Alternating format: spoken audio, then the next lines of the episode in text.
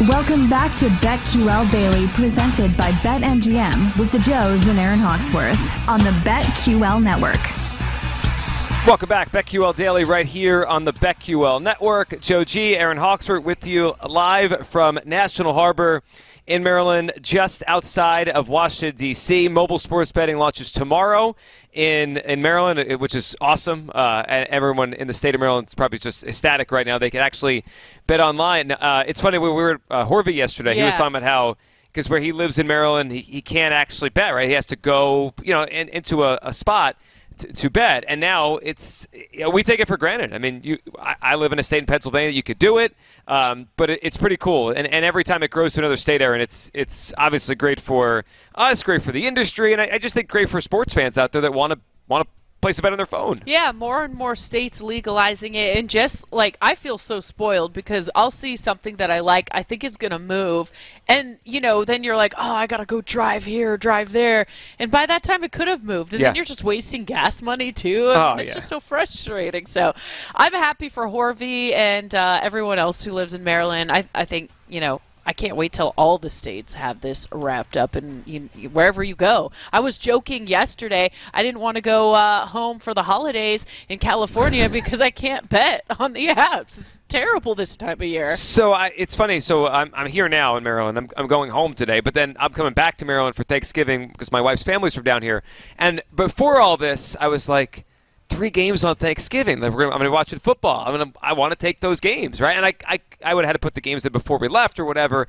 But now I could bet them live. So, so I'll be on that on Thursday for Thanksgiving. All right, let's get to our, our lightning bets here. We'll, we'll see what Jake has today as well in, in a couple minutes. One quick thing. I we always joke we move the books. I did notice just a few minutes ago the Joe Burrow number is moving at certain books. Uh, it is not 25 to 1 in every book right now for MVP. I'm not. It may have moved earlier before our discussion, but it's down to 18 to 1 at one book for MVP. I, I think Burrow.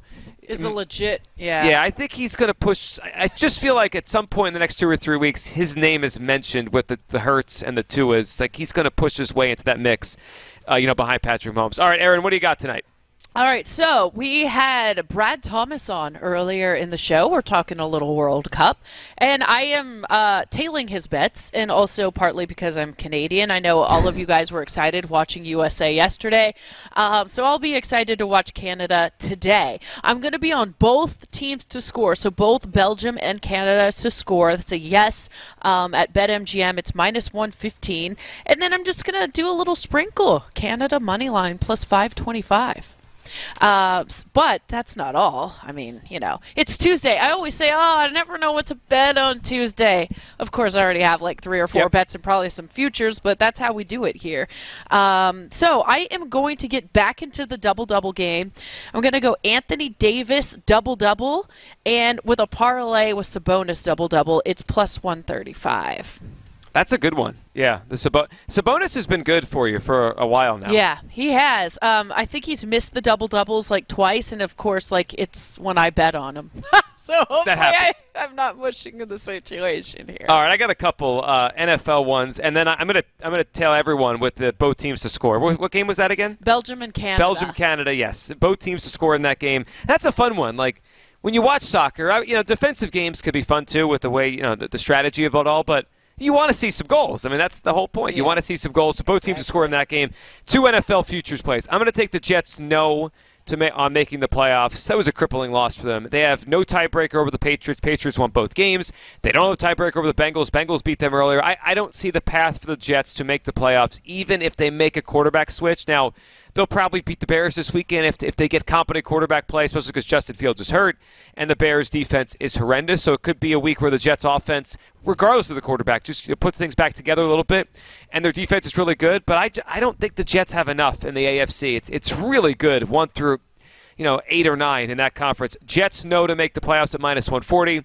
And then I, I'm going to sprinkle it on Mike Vrabel. I can't believe he's still 40 to 1. I know it's weird because he just won it last Who's, year. Who who's won it back to back? That's a good question. Uh, Before we light your money on fire, let's just see if it's been done before. you know what? I I still want to do it. I, I, I even if um even if it hasn't been done, I- I'm gonna go. Let's go back and see NFL Coach of the Year, back to back years. While you look that up, um, Morrow on uh, our Twitch chat was like, "Dang, you're gonna bet Anthony Davis after Trista just trashed him." He's had a double double in every game but like three this season. You know, there's a reason it's not plus money to bet him by himself just for a double double. You have to parlay it with someone. But Sabonis and Davis together, I feel strongly about that. So as I look back, I, I, I could be missing one, but I think Joe Gibbs is the last The one. great Joe Gibbs. Yeah, Joe Gibbs. Oh, in 82, wow. 83. Before that, I think it was Don Shula back in the 60s. So, yes, history says Vrabel's not going to win it again. But, I mean, Vrabel did say he'd cut his junk off to uh, win the Super Bowl. I mean, if that doesn't put you in Joe Gibbs' category, like, as a great, I, I don't know what does.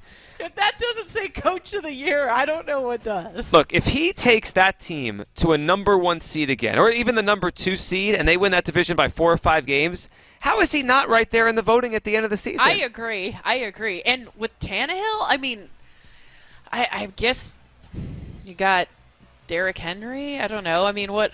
He's, Yeah. he's doing a lot with not as much. Totally, and- basically. As- when you look at, you know, even the Jets, they, like I was saying, they've got all these pieces. Yeah. Um, yeah. I mean, Sirianni, same thing. The one right? thing on Sirianni, I- know he's the favorite, and I respect that, and the odds say he's the favorite, but doesn't it feel like he's going to get the third most credit for that team? Hurts is an MVP candidate. Right. And Howie Rose is probably going to win Executive of the Year for trading for A.J. Brown, for doing all the things he did for drafting Jalen Hurts.